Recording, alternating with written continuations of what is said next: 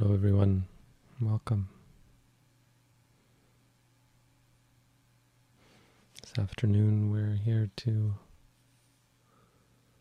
once again practice together and learn together about the Dhamma, the Buddha's teaching. And take this as a meditation session. So, everyone, if you're new here, close your eyes take up the practice.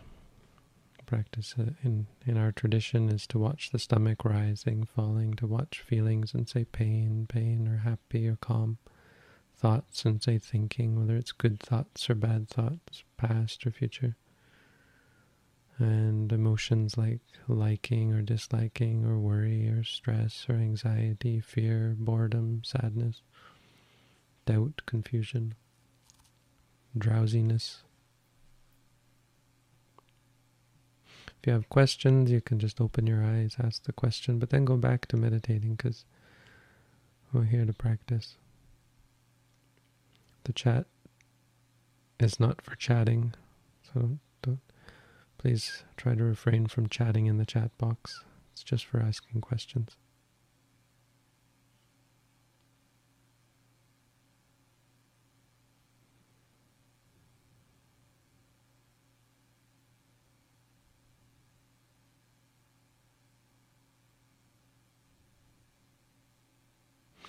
One thing about asking questions, answering questions, especially over the internet, one concern is we're making it too easy for people.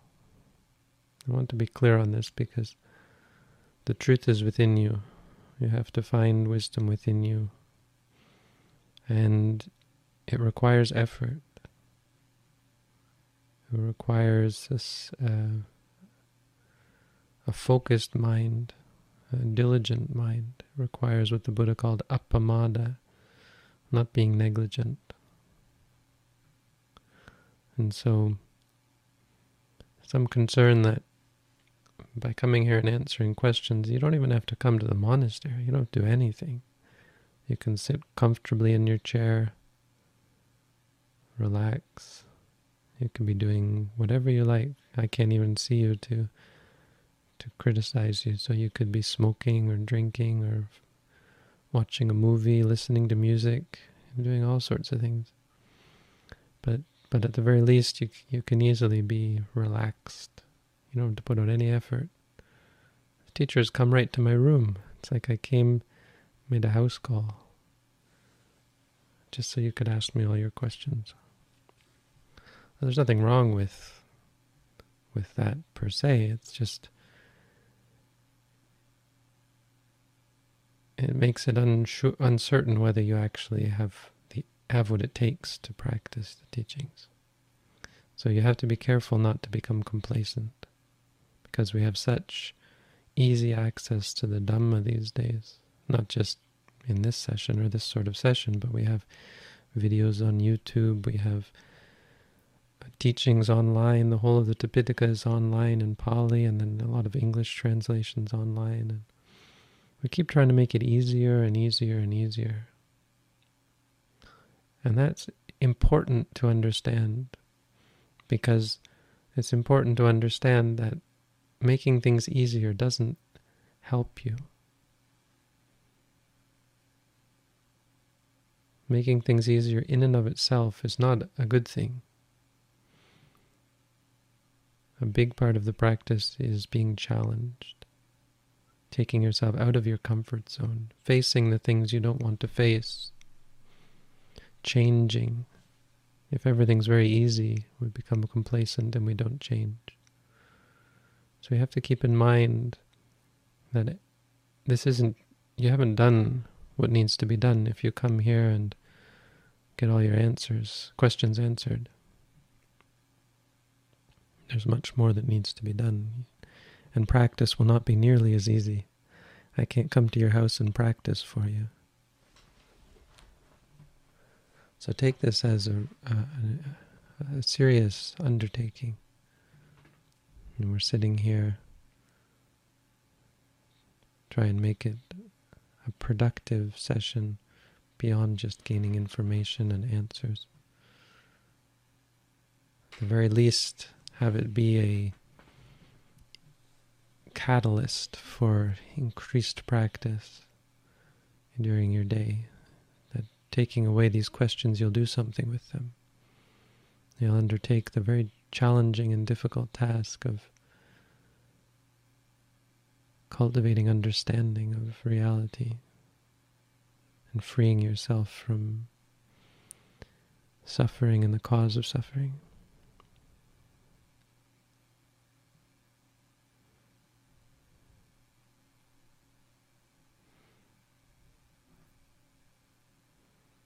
Answering questions is very good. Asking questions is very good. But don't become complacent.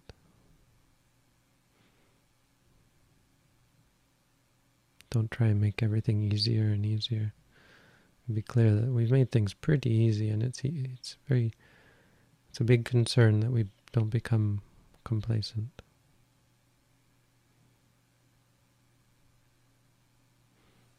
We can practice right now being vigilant. Try and spend as much time listen, uh, watching the sound of the voice as you spend trying to understand the words. Try and understand the reality of it, the arising and ceasing of the sound, the arising and ceasing about thoughts, the arising and ceasing about of physical sensations, feelings. Try and understand all that as much, at least as much as you try to understand the words.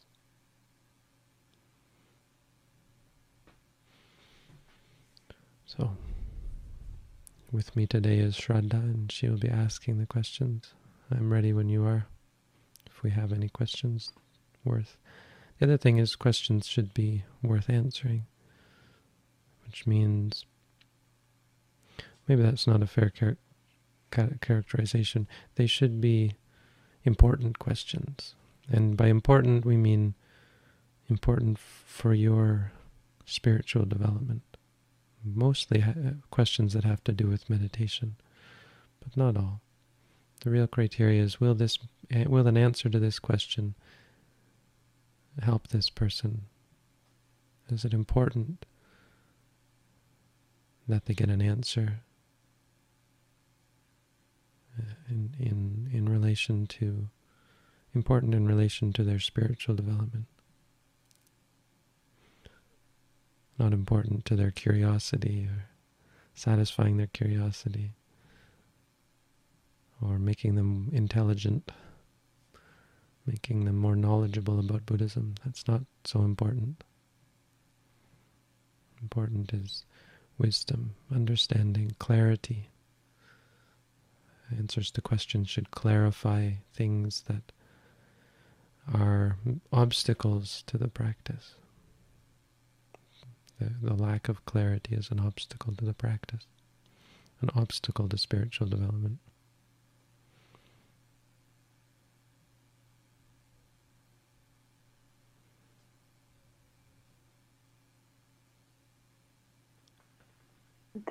This first question, it's not about meditation, but they've asked a few times, I think, in previous Q&As. So what is the Buddhist view on whether or not I should turn myself in for crimes I've committed in the distant past, even though I feel like a totally different person now? Thanks in advance.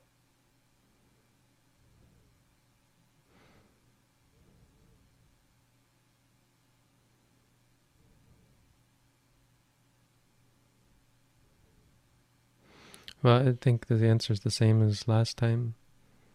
I don't think the clarification really changes much. The the answer is in relation to apologies and whether it's important to to ameliorate someone's condition, like if you not confessing is hurting someone. Like suppose you committed a crime and someone else went to jail for it. I think there's reason to believe that you should turn yourself in so the other person can be free from their the suffering that you have inflicted on them or you have well it's not even so clear i don't know that i think it's not not as cut and dried as that either, but that seems reasonable. I think it'd be hard to argue against turning yourself in in that case. But in the case where there's no one hurting from the fact that you haven't turned yourself in, there's no. See, Buddhism doesn't really subscribe to punishment. There's not really a sense that um, you need retribution and you need to be punished for your crimes. So if you're not the sort of person who would do those things again, well, that's the goal. That's you. You've accomplished what needs to be done. What's in the past is in the past. Don't go. Don't bring up the past. It's only if it if it's carrying into the present, like there are effects in the present that need to be fixed.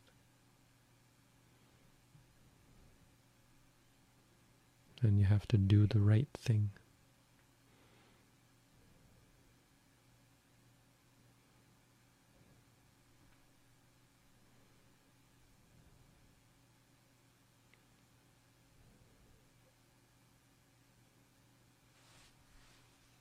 I spend large portions of the day in reclining position browsing the internet. I'm addicted. What are some things I can note about this experience that can help me break the pattern?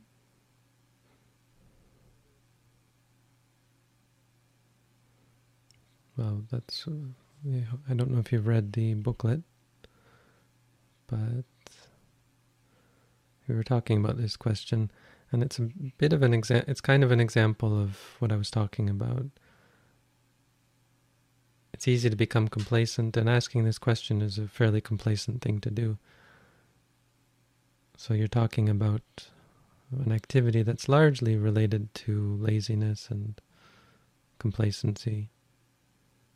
But then your question is also fairly complacent. Like rather than figure it out for yourself, you're asking for someone to tell you what to do. So I think part of what you need is to some some uh, what's the word? Whatever the opposite of complacency is.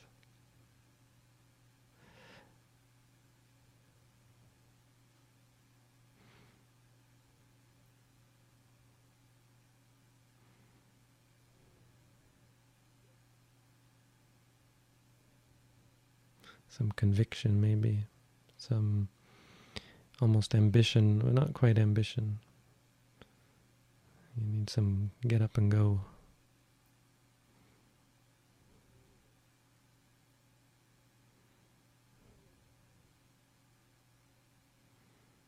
That will help you figure it out rather than get try and get me or someone else to figure it out for you.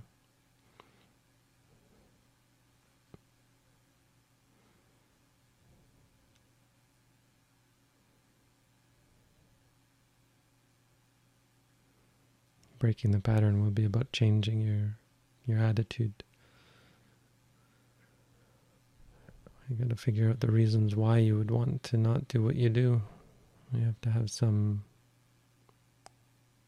interest in bettering yourself.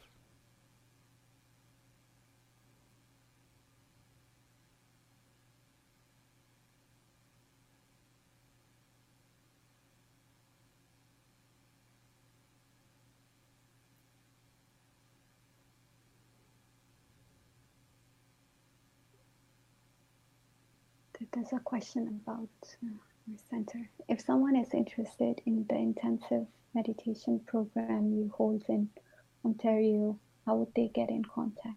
I put the link to our course page here. Yeah, that's not the contact page, but I assume they're all linked together. On the courses page, you could then apply now, and it takes. Oh, is that? Yeah, yeah for each of the courses, there's uh, apply now and that takes them to the form.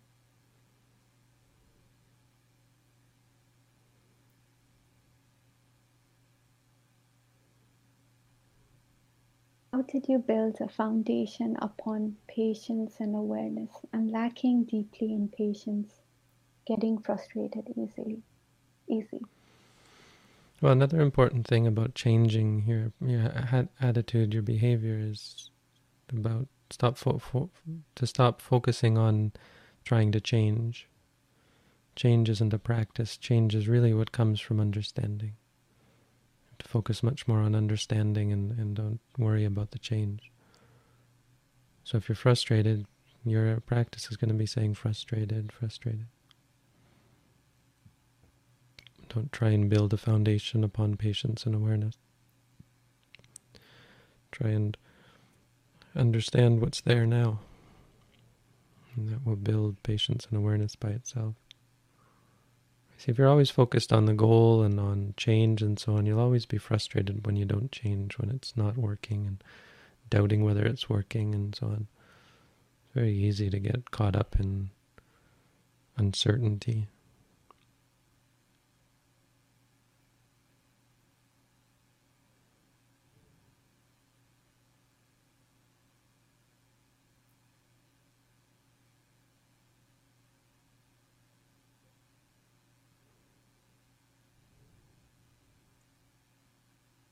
What is a good greeting to start for the meditation? I know, I know we say sadhu afterwards. I'm learning.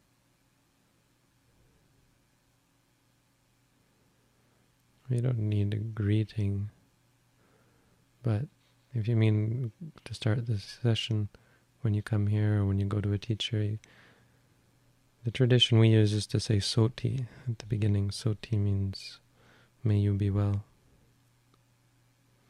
It's a common greeting in, in Buddhist countries. They, like Sawadi in Thailand, it just means Sotthi. Swasti. Or Swasdai in Khmer, in Cambodian.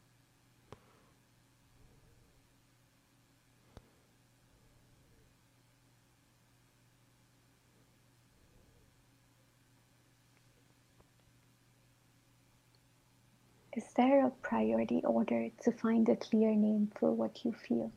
For example, first to know if it belongs to body, emotions, mind, then if it is pleasant or not. Useful to study Cetasikas.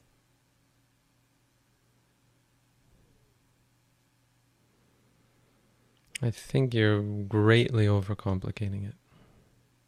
Um, it, it's much more what it appears to be to you than and and maybe a part of it is a, is a bit of a conflating of or over oversimplifying on the other hand because if you think something is pleasant or not pleasant you have to understand that there's a distinction between liking something and say feeling pleasure and feeling a physical sensation. And they can all come together very quickly, but they are distinct. So you should note experiences, uh, and you should note how it appears to you. So if an experience of something angers you, you can note the anger, or if you like something, you can note liking. But if there's just the experience, and that's what's most clear, and that's where the priority lies, is what is most clear whatever's clearest, you just note that. So if it's if the clearest is the feeling, like when you watch the stomach rising, the clearest is the expansion. In English, we say rising. In some languages, they say expanding. But there's no need at all to consider, you know, how it's categorized. And I'm not quite sure what you're asking exactly, but it seems like there's too much thinking going on there. But don't put so much thinking into it. Try and see what it is. What is the experience? And note that. The booklet is meant to help give you some ideas of how to note things.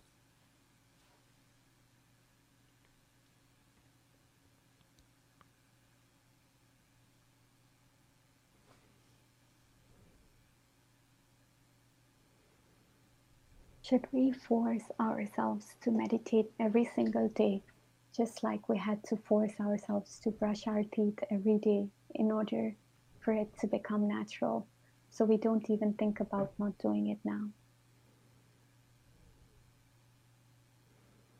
Yeah. I don't know that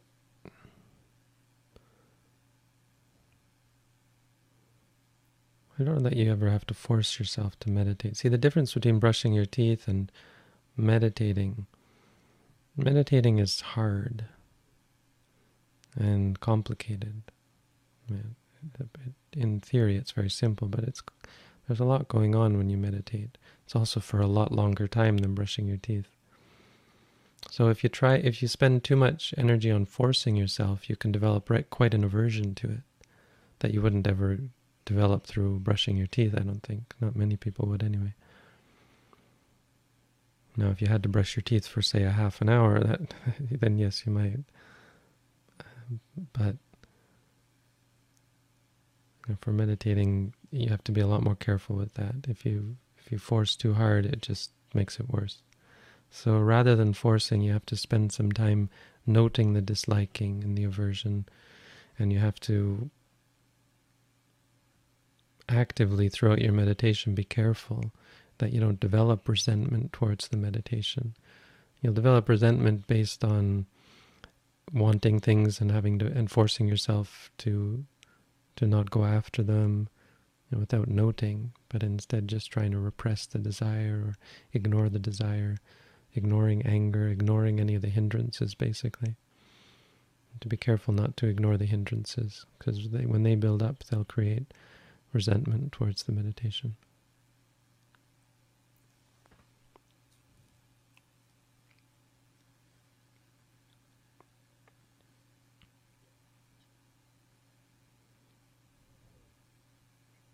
Can you please advise me with this? I work hard to keep the five precepts, but in the summer months, many flies get into my house and I resort to killing them. Why would you kill them? What a terrible thing to do. I mean, for someone who's trying to keep the five precepts, why would you kill them? For ordinary people, they don't think twice, but for well, ordinary. I don't know. For, I mean, but for people who not are not interested in keeping the five precepts, maybe. But once you're interested, just don't kill them. There's lots of things you can do. That's terrible. Flies were probably your mother, father, sister, brother in a past life. Sorry, not to be, not to condemn you or anything. I don't mean, but to have have to put some perspective there. That's a that's a big one. Don't do that. There's lots of things you can do. We often with these sorts of things we feel we're hope we're helpless. We have to do it, and it's ma mainly based on our perceptions of how things should be. Things should be a certain way, and and because they're not, we have to change them. Often that's uh, based on a cultural understanding of how things should be or based on a, a conception of safety and health and those sorts of things. They're all just perceptions. And if see if you stand from a base of what's important, the question is what's important, and the problem is that our our priorities are skewed. Um, our priorities are not to keep the precepts. We have other priorities that supersede keeping the precepts, and that's the problem. Nothing should supersede keeping the precepts ever, even your own life, if you want to get right down to it. And if you start from that perspective, then you get creative pretty quickly. I mean, we're we don't get creative because it's not important to us. It's, if you're if you're breaking the precepts, they're clearly not that important, and so your priorities are screwed, skewed. Sorry, skewed. And if your priorities are skewed, yeah, you don't put out the effort to try and find creative ways to deal with the situation. Like if you ever watch that movie, I didn't watch the whole thing, but I watched part of this movie called uh, Seven Years in Tibet. And this guy wants, the Dalai Lama wants this guy to build him a, a movie theater. So he gets the he gets the people the Tibetan people, villagers, and so on, to help him to to dig, because they're going to build it on, partly underground, and they refuse to dig. They say, "What about all the worms and and the animals living in the earth?" And he goes to the Dalai Lama, and and he's all frustrated. He said, "These people are crazy. Like, how can I do, build? They don't want to dig." And he says, "You'll figure it out." And he does. He figures out a way to, you know, they they dig a little bit and they carefully look and see if there are any animals, and if there are, they're very careful to transport them somewhere else. Those people were creative. I once, um, when I was tree planting one year, uh, after I'd practiced meditation, I thought tree planting would be a wholesome uh, activity, a wholesome way of. It was before I was a monk, of course.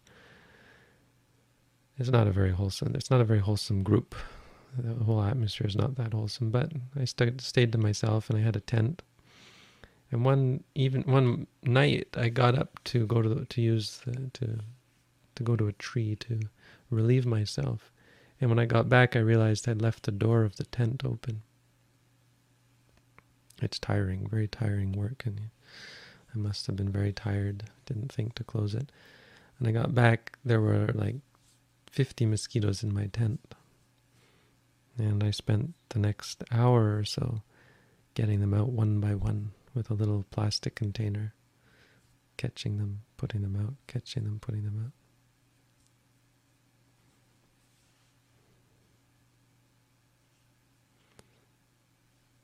I bet there's a, I bet there's a way to ca catch flies, you know, clever way to trap them without killing them and then putting them outside, like something that they like, uh, that, that attracts them. And then they get stuck in a jar or something. I bet you could build a fly trap. In fact, there are. I know there are. There are because when Barack Obama killed a fly on, on camera, PETA, people for ethical treatment of animals sent him a, a humane fly trap, apparently. I didn't see it, but I know there is such a thing. Good for them. You know, those people for all their parent some people say they're a little bit crazy, but you know, they got something right there. Good for them.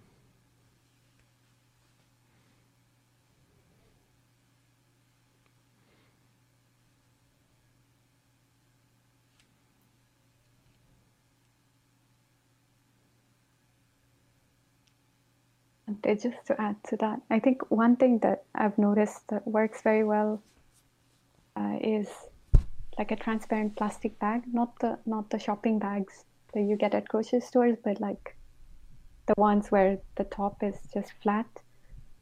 That seems to work very well for flies versus like a low cup that's it's very hard to catch them in a but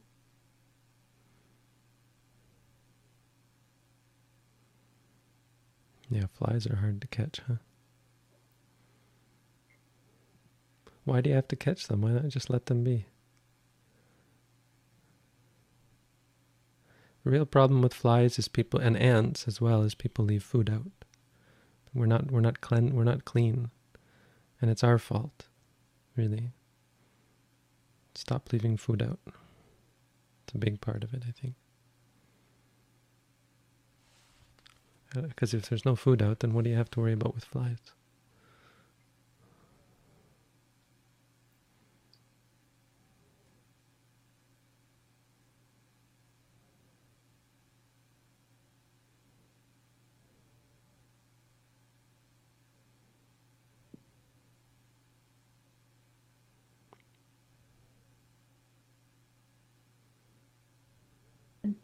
Is it all right to do rising, falling, sitting, rising, falling, touching, etc.?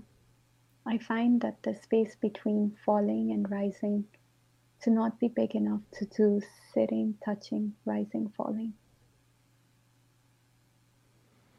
So it sounds like you might not be one of my students. Maybe you've done this with another teacher in this tradition, but we teach to be able to separate the four objects. So first of all, there are four different things. Rising is one thing, falling is one thing, sitting is one thing, and touching is one thing. So they have no relationship with each other, which means you don't have to fit one in between two others. Nothing has to fit in between anything else. When you're focusing on one, you just focus on that for as long as it takes. Once you're you're aware of that and note that, you move on to the next one. So there's no issue of trying to fit things in between things. Once you've said touching, then you go back to the stomach and see what it's doing, and whatever it's doing, you wait for the next rising. different objects. No, don't need to fit anything in between anything else. But, so you should do it in the order it was taught.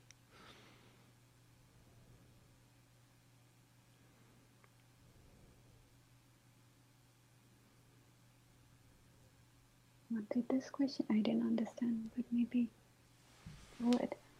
As I notice myself automatically setting intentions in my practice, are there things before intentions down that dependent arising chain?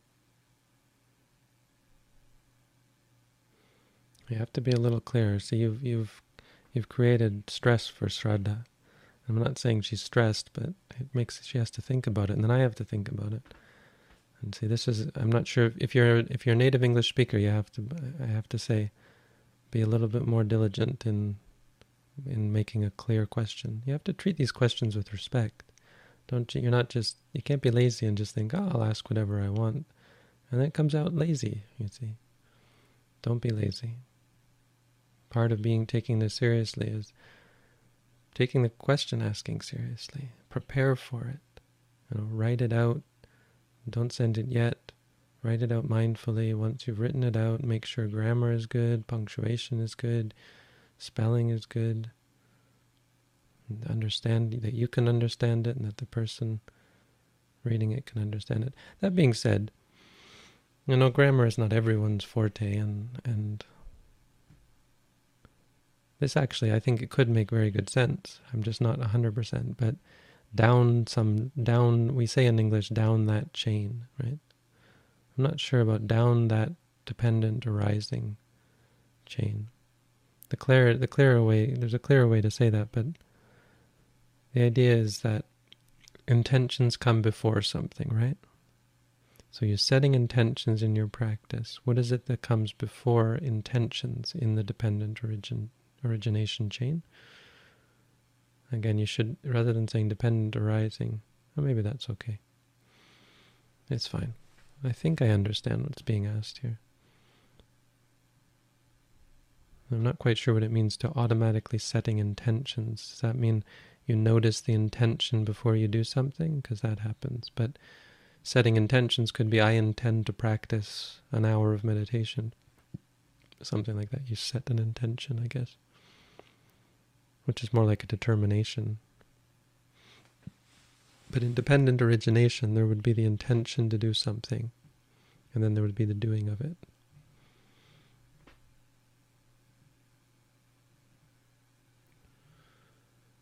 So it's not really, that's not really independent origination. That's just a part of the the experience of how uh, vinyana paccaya nama rupa, sort of. I mean, it's really how nama rupa paccaya vinyana vinyana. It's how the the experience works. Intentions lead to actions, actions lead to reactions and more intentions and so on. It's a cycle.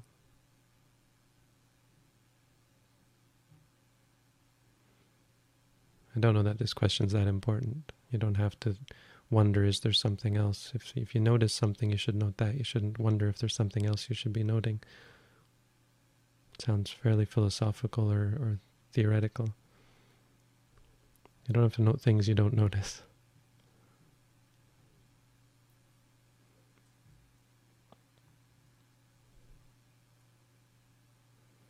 How to stop chatter in the mind, thinking of unnecessary things that happened in the past and imagining the future. How to stay focused and give the best to the present moment.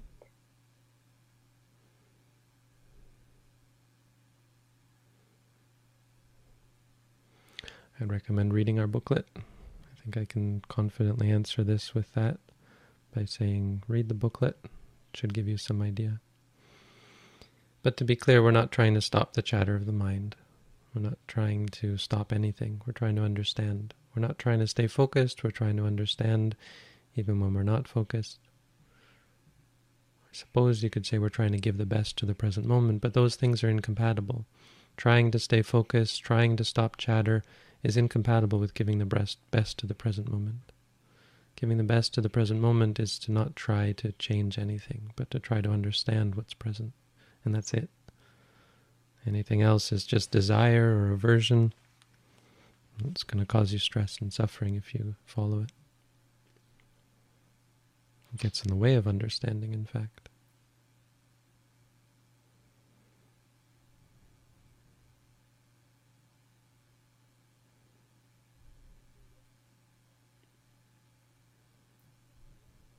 How should one take a step back and examine their practice in order to adjust it accordingly and stay on the right path? Are there any specific steps I can take?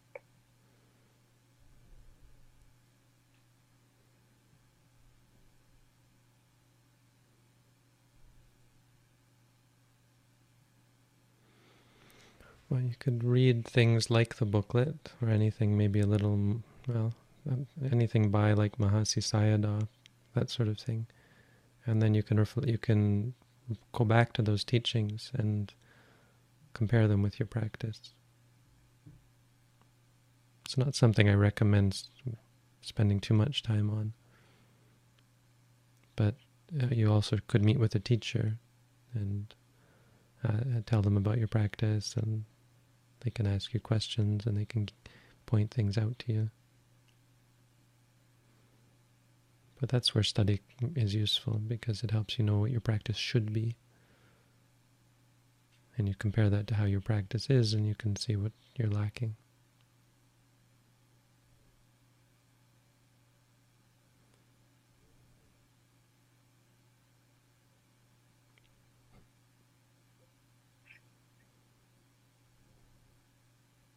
I feel like I betrayed someone's trust, which brings me suffering. How should I approach that when meditating? So I feel like I betrayed. So be a little clearer. There's a feeling, and you don't. You can't feel like you betrayed someone's trust. You have a feeling. You think first. You think that you betrayed someone's trust, and that makes you feel a certain way. And Perhaps that feeling is the suffering, or perhaps that feeling leads to suffering. Either way, you should note the feeling, you should note the suffering, but you should note it as it is. What is the feeling? Is it pain? Is it sadness? Is it anger, self hatred, that sort of thing? Disliking, usually. If it's all about disliking in the end, just note disliking, disliking. But there's there's other flavors. You can say angry, frustrated, sad, that sort of thing.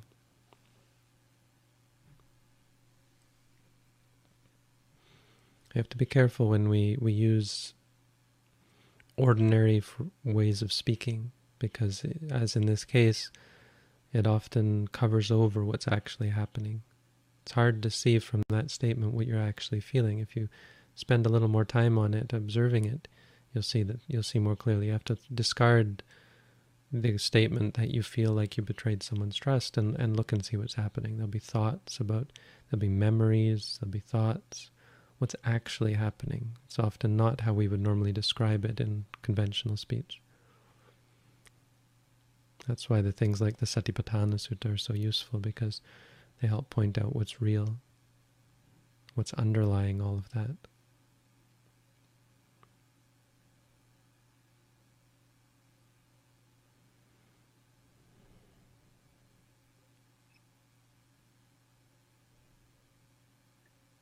Another question I didn't understand. But I work as a computer programmer, so I tend to reason as such. I wonder which word list can be sufficiently complete for most of the practice, and then use wandering or noticing by default. So I don't. I, again, I I I kind of think that asking for a word list is a bit lazy. Like, why are you asking for that? Because you can't dynamically figure out what the experience is, perhaps. And that's up to you. That's a part of the practice. See, a part of saying the word is being able to understand what you're experiencing, to get it, to get what's happening, to, to know what's happening. If you can't do that, you can't find a word. You won't be able to name it. So, a, a part of the skill is becoming more in touch with your experience, getting closer to it, so close that you know what's happening. And that's a, you have to do the work. So giving you a list is just cheating. I mean, it's not going to really help you in the end. You'll just end up using words just because they were given to you.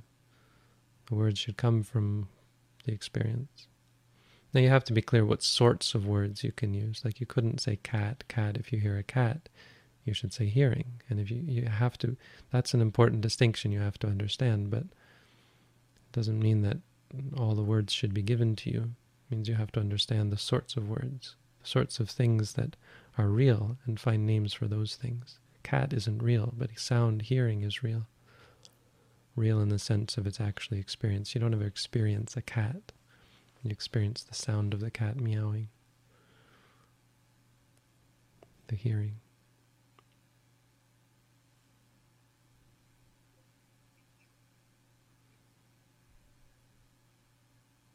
And the act of noting itself be an object of noting. Now, this is, I think, not a question that the person needs an answer to.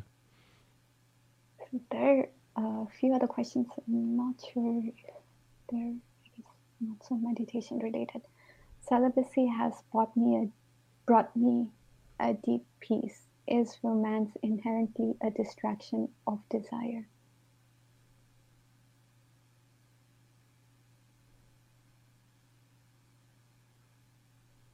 I'm not sure why this person is asking this. Like if celibacy has brought you deep peace, why are you are you worried about do you want to be romantic? Are you thinking something's wrong? Like sounds like you're doing okay. Why why why I don't know.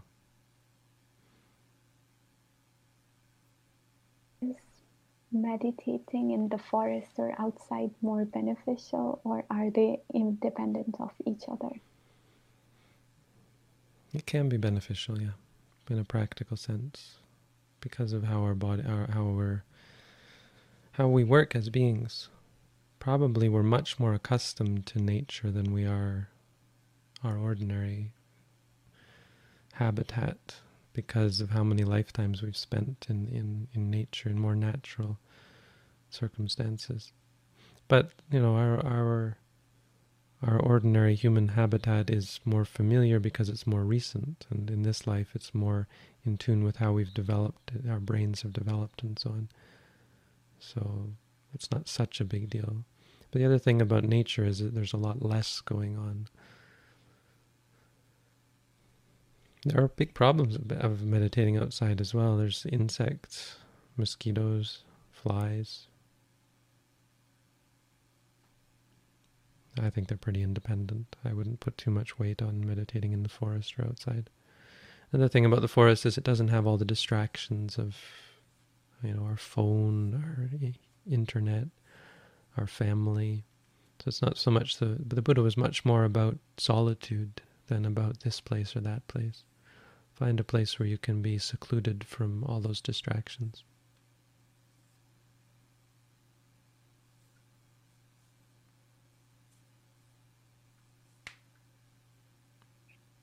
There's a bunch of questions that are more personal. Maybe it helps the people. Um, mm-hmm.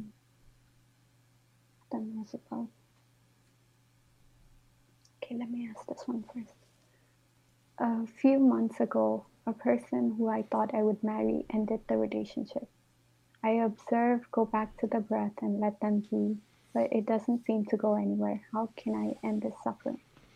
I'm not sure that you're practicing according to our technique, especially because you say go back to the breath, because you say observe. That's not really how we how we um, characterize how we characterize our practice. So I'd recommend, if you're interested in what I have to say, that you read our booklet and consider trying our practice. If you are doing the way we practice, then okay. Uh, then statements like "How can I end this suffering?" is mislead is misguided, because we're not about ending suffering, not directly. We're about understanding suffering. The Buddha said, "You should understand suffering fully. That's the path." The result is, of course, the end of suffering, but the end of suffering comes from understanding. And if your focus is ending suffering, you're probably misguided. You're probably averse and following the aversion and, and encouraging it and craving for release and that sort of thing. And those are all just a cause of greater stress.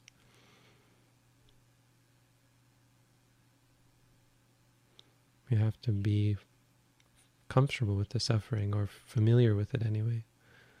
You have to be able to see it clearly and, and overcome the power it has over you. Not get rid of the suffering, but get rid of the power it has. Because once you understand it, it has no power over you.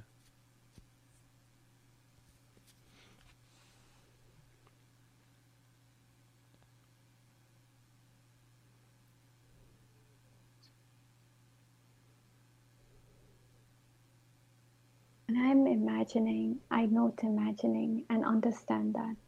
Then realize that I imagine scenarios I want, so I note wanting. How lo long do I note wanting?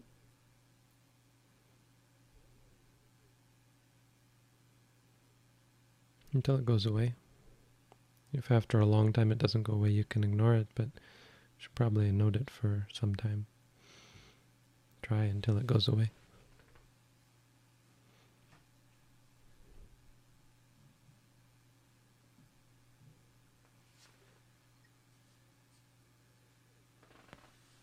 Bhante, are there things taught in the at-home course that are different than what is taught in the booklet? Thank you. Yes. I mean, the basic principles are the same, but besides that, yes.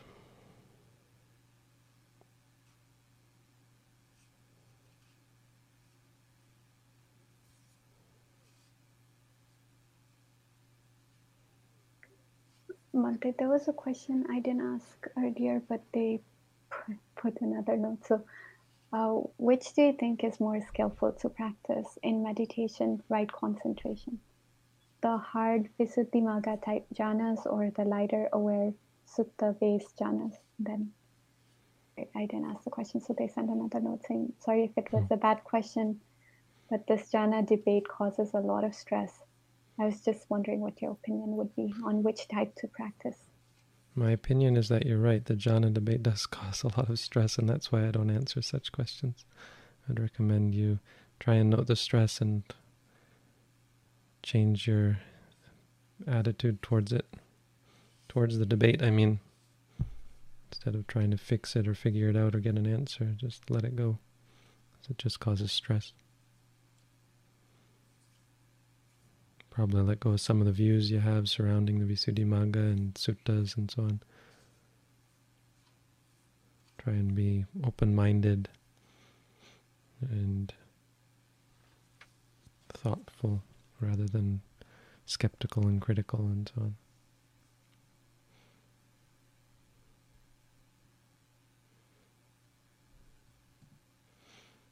A strange one, that one, that debate. Everybody's got an opinion and they're all different.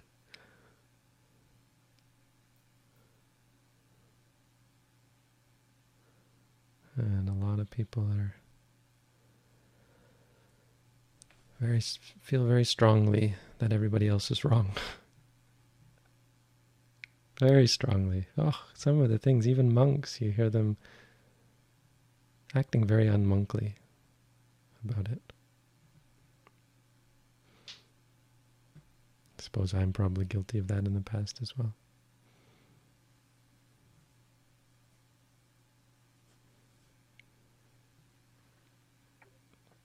But there was a long debate about it, and it's written, it's a very good, there's a very good book. Good, I mean, I think it's good. I bet a lot of people wouldn't think it's very good, but a good book written, a debate between two monks. And one of the monks was just very, apparently, very, very crude and, and unpleasant and mean. And they didn't include that part in the book because it was too mean, but yeah, people get very opinionated about things.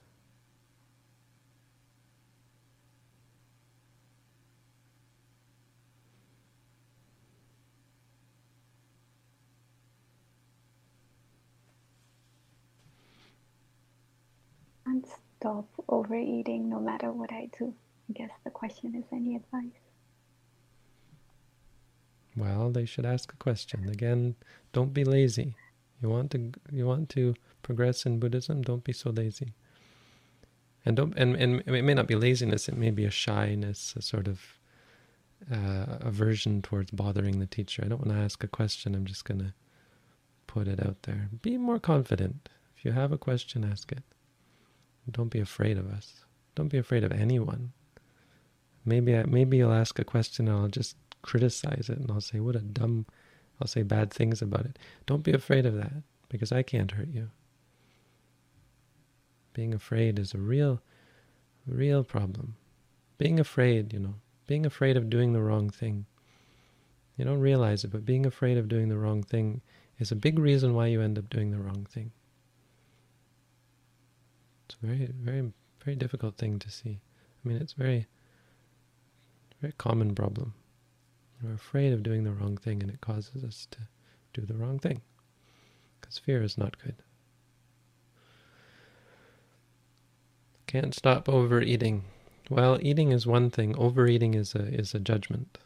You see, when you call it overeating, that's part of the problem, because that's going to create aversion, guilt, and so on. That makes it more perverse. Eating is just eating. To try and do it mindfully and stop judging how much you eat. It's not the way forward. The way forward is to be more mindful when you eat. It's very hard to overeat when you're mindful because it's not such an unpleasant thing. So learn to be mindful and stop judging.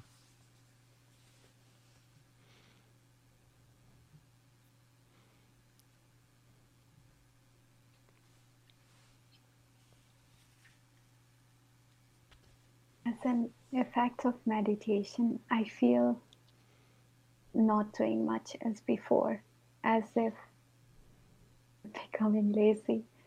Like after a meditation se- session, I just sit. Doing much seems stressful. Would it improve over time? Too lazy to even add a question mark. I'm, I'm just being, I'm being a little bit joking, but let's put something into this. If you're going to ask a question, you need a question mark. I know grammar is not, they don't teach grammar anymore. But, so it's not a big deal that we get some, have some grammar issues, but I think everyone knows what a question mark is. This is a long sentence. What did improve over time? And I guess that's a problem with these sorts of questions as well, is they're a little bit they're not quite asking a useful thing. Like, what would the what could the answer possibly be? Reassuring you that everything is going to get better? Try and find a clearer question. I think, like, what what are you what what's the real problem, and why can't you solve it? What, what's getting in the way of of working of approaching it properly? I'd recommend if you haven't read uh, the booklet, then go ahead if you're practicing according to the booklet. Then you have to be, be careful that you're not missing something. Like if you feel stressful, doing much seems stressful. You don't feel stressful, but you have an aversion to doing things. Right. I think I get a clear sense of what this is. So the meditation is making you less inclined to do things because you see that doing things. I mean, this is not a bad. This is not a bad observation. It's actually, I think, a good one. Because as a result of meditating, you realize that a lot of your ambitions and inclinations were pointless, fruitless, and just conducive of greater stress. And so, yeah, you're less inclined to do things. So asking whether this will improve over time is kind of a value judgment. You're saying it would be better if I were more inclined to do those things that are just cause of stress. So it may not change over time. It's not the thing that's just going to naturally get better be- or naturally change because you practice. And so, so one important thing that meditators have to keep in mind is that meditation won't allow you to function better in society. And they're two different things, and and and practically speaking, two two important things. They're two distinct and and important aspects of the life of a meditator. One is the actual meditation itself, and the other is being able to function in society, whatever society that might be. And and that usually involves livelihood. So they're going to influence each other, of course. If you get too involved in society in the wrong ways, it will affect your meditation. If you get all caught up in meditation, of course, it's going to change the way you live in the world. But finding a uh, fall, uh, living your life is not something that's going to become clear through meditation. It's the kind of thing that you do have to put some thought into, especially if you're not living as a monk and you don't have this dictated li livelihood and, and path and, and way of life. It's just going to be dictated to you by the rules and by your teachers and that sort of thing. So if you're living in the world, don't expect the meditation to teach you or give you the answer on what job you should take. It'll it'll prevent you from or help to prevent you from picking wrong livelihood or getting too caught up in the world. But you you can't expect the meditation to to make you want to, you know, oh yeah, this meditation really helped me realize that I have to go out and work. Yeah. So you do have to go out and work, even though you know from a meditation perspective that's just going to make it harder to meditate. It's still important to work, and that answer doesn't come from meditation. It well, it comes from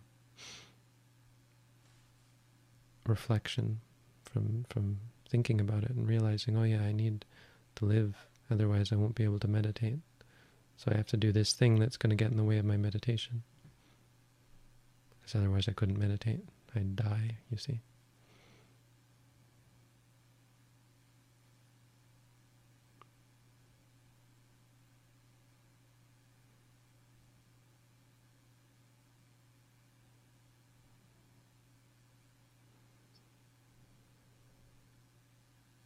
Sometimes when I do sitting or walking meditation, I don't notice thoughts or notice them when they're already over. What should I do? So if you notice them when they're over, you can note them right after you've note right after they've gone. Once you notice they're gone, just say to yourself thinking, because you're always going to be noting after things anyway. Noting can't happen during because during you're you're busy experiencing. Noting is just to remind yourself it is what it is, to prevent you or to change from extrapolating on it or judging it, making more of it than it is. If you notice that you've been thinking a lot and you missed a lot of thoughts, you should say something like distracted, distracted, just noting the distracted state for what it is.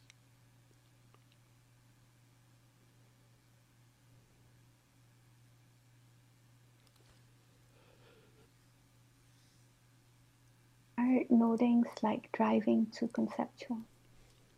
No, not necessarily. It's not bad. It's a little bit too conceptual, right? I mean, it's just too general because driving involves lots of things. Yeah, maybe it is a bad one. I would say things like turning when you turn the wheel, pressing when you press the gas or the brakes. You have to be careful when you're driving because it's easy to get strong concentration and start to fall asleep. You can nod off because nodding off is a thing. It's not not every time, but sometimes you might find that meditation's not a good idea when you're driving, just because the state of meditation isn't at all concerned with what's going on around you, and you won't be vigilant enough in terms of you know staying awake. I've had, that happened to me when I was driving. I found myself about to nod off, and I had to think quickly, what am I going to do? You know, I can't be mindful during this. It's not going to work. And so I started chanting Chanting works really well. It's why people sing when they're driving to keep themselves awake. If you learn to chant and you do chanting while you're driving, really good way of staying awake.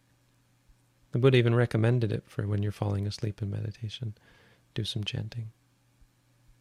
He, I mean, it would be reciting the teachings. It wouldn't have been chanting mantras or something, but recite the teachings.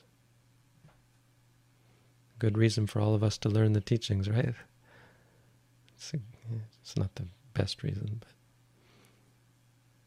now you see you're expected to learn. If you, many of us haven't memorized any teachings, and so you can see that you're missing something that should that is expected. You're expected to have that. You're expected to have memorized teachings, because if you weren't expected, then you wouldn't be expected to use that as a tool for staying awake.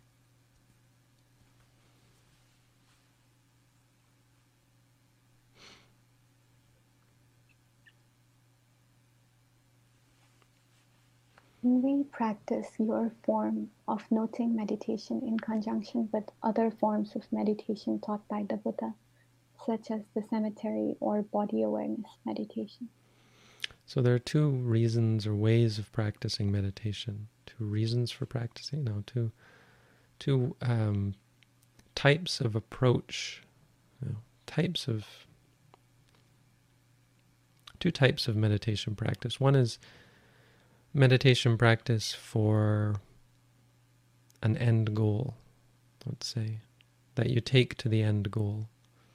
And that, that's generally referred to as your main meditation practice, because if it wasn't your main meditation practice, it wouldn't lead to that goal.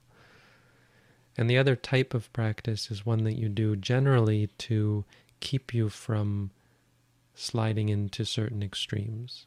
So it doesn't actually have a goal in itself, and it's generally not taken up as a main practice, but you could say it's a sort of a secondary or auxiliary practice. The Buddha called them protective meditations. I think it was him that said they're protective meditations. They're called protective meditations, meaning they protect you. You're doing some other main practice, but these meditations protect you. And that's how you should look at this. Yes, you do noting as as for the goal of of cultivating insight or no seeing clearly.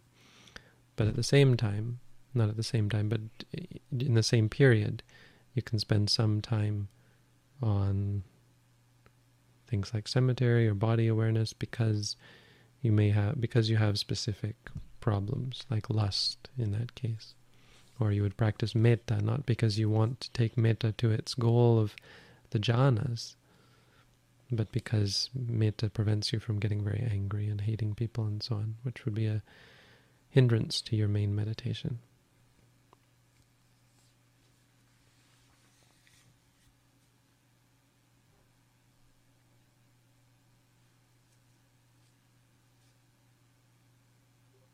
Um, there are two other questions that are not about meditation, but it's like people's personal are they important? Question. The person, do you think the person needs an answer to help them in their spiritual life?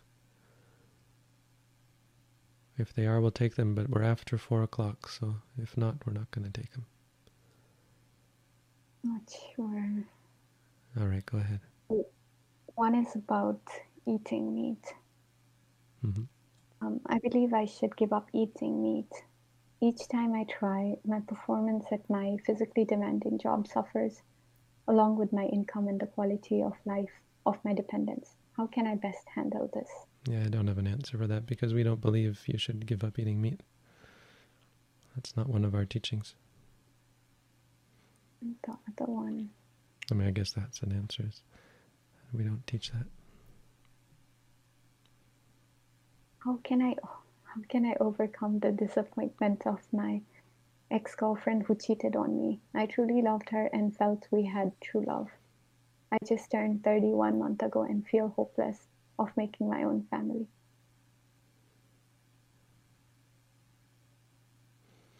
Recommend reading the booklet.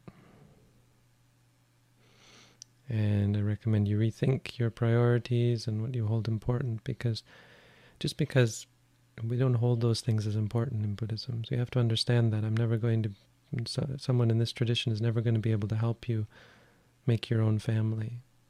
That's not what we're about. But the overcoming the dis disappointment, absolutely. That's very much what we're about.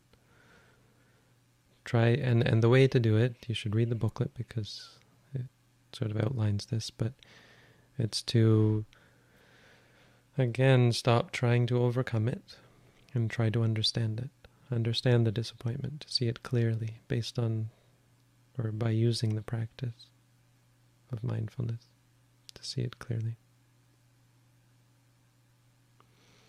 Concepts like true love. It's funny because we wouldn't really different, differentiate between fake love and true love. Look and see what are the emotions, and those emotions are real. True love is a concept that no, there's no such thing as true love. It's probably cliche to say that. It sounds like I'm some bitter person who's had my heart broken. I did. I've had my heart broken when I was younger. Again, you're heartbroken. That's just a concept. It's actually not what's really happening. There's no such thing as true love, not the way we understand it conceptually. Love is is an emotion. I mean, it's it's a descri- it's a name for many different emotions. It's a name for groups of emotions patterns of emotion. But the reality is those emotions, those states of mind, those are real. And they come and they go. Feeling hopeless, feeling disappointed, wanting to make a family, all of those, those wanting and feelings, those are real. Try and understand, try and see them clearly so you, you understand them. The understanding the truth will set you free.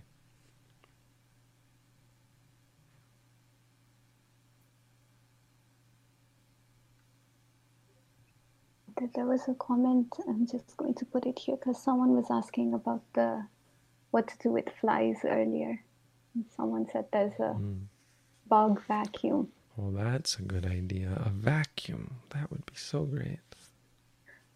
So what a good idea. You see, here's someone. No, no, sorry, I don't mean to pick, I don't want to pick on that person because they must not feel so good about what they're doing anyway, but this this this is this is noble. No, someone who, you know, this is what you have to, we have to emulate. You have to think of this. What can I do you know, to actually take the initiative?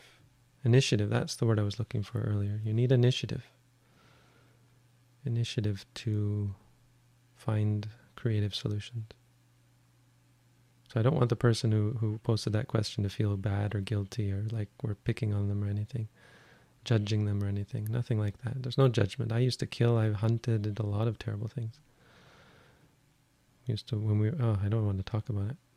You know, kids' things that kids do. It's just no conception of, we didn't even know. We didn't, we never thought that these things had feelings. It never even occurred to us to be concerned for their welfare. How terrible, huh? I was reading an article recently about fish because fish are interesting interesting to me because my mother fishes and I wish she wouldn't. Um, fish, this is a totally tangential, but just to give you some idea, some perspective to help us un- more empathize with these things because we don't empathize with them enough. Fish can pass the, some fish at least, can pass the mirror test some of you probably know what the mirror test is, but I didn't really know clearly until I read this article what the mirror test was.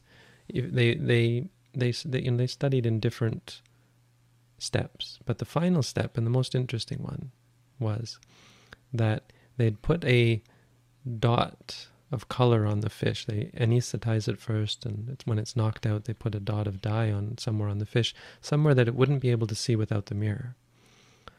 And when the fish looks in the mirror, and this is after it's gotten used to the mirror and understood what the mirror was, and really seems to understand that the mirror is just a reflection of themselves, which is hard, which is not immediately intuitive. Some animals aren't very capable of doing this. But when it saw the dye, what did it do? It tried to rub it off. It, it rubbed its body against things trying to get the dye off, even though it couldn't see it. It knew that that was a reflection of itself. Scientists think that's important, and I think there's something to it. It's just, I mean, it's not actually that important. What's more important is whether they suffer, not whether they're intelligent enough. But it does point out how sentient these things are, and for anyone who thinks they're they're just robots or automatons, it's very very wrong. There's no reason to think that any of these things are different from us categorically. And yet we put sharp hooks in their mouths, you know. Fishing is one of the worst. Even if you don't kill them, catch and release, just the horror. Could you imagine swimming and suddenly there was a hook in your mouth and you were struggling, but you were pulled up to this mon- these monsters. And then when you're released, you've got this this gash in your cheek, and the other fish smell it and they start eating, biting you. Apparently, fish who are hooked often don't survive. I'm told. I was told. Anyway, that's all for today. Thank you. I apologize for any any uh, impropriety on my part. Sometimes I feel a little too critical, but I'm not trying to be critical. I want to be honest, you know. We're not trying to sugarcoat. That's the whole point. So it's not about judgment or about derision or about uh, you know condescension or anything. I've been there. I mean, I, I, all these questions are all familiar questions. So just trying to be honest and helpful. And so I hope this has been honest and I hope this has been helpful. Certainly hope it's been honest. Uh, but helpful is most important. Useful. And I thank you all. I appreciate your good intentions and any scolding that I do do is is meant well. And I thank you all for taking it as such. It Seems like the grammar may have improved a little bit as we went. But uh, I mean, I'm not. It's not about the grammar. It's about whether the, whether you're actually whether how how much uh, v- mindfulness you have, and not being lazy, because it's not a, it's not an affront to us. It's not because it's an affront to us or anything that you're insulting us by not using proper grammar. It's just a sign that you're not taking it seriously, and that's bad for you. That's that's that's an oversight that can really get in the way of your practice. And that's what I meant is in all things be careful. It's a very important part of Buddhism. So in all things be careful. Like Lao Tzu said, I always think of Lao Tzu, even though it's not Buddhism, but he said, like he described the, mas- the ma- master. He said, the master is like a person walking over thin ice. How careful are you when you walk over thin ice? He said, the master is like that. Always cautious. And he certainly didn't mean they're afraid or they're worried all the time. They're paranoid all the time, but they're careful. Not like people who are reckless, incautious, or lazy, alert, constantly alert and vigilant.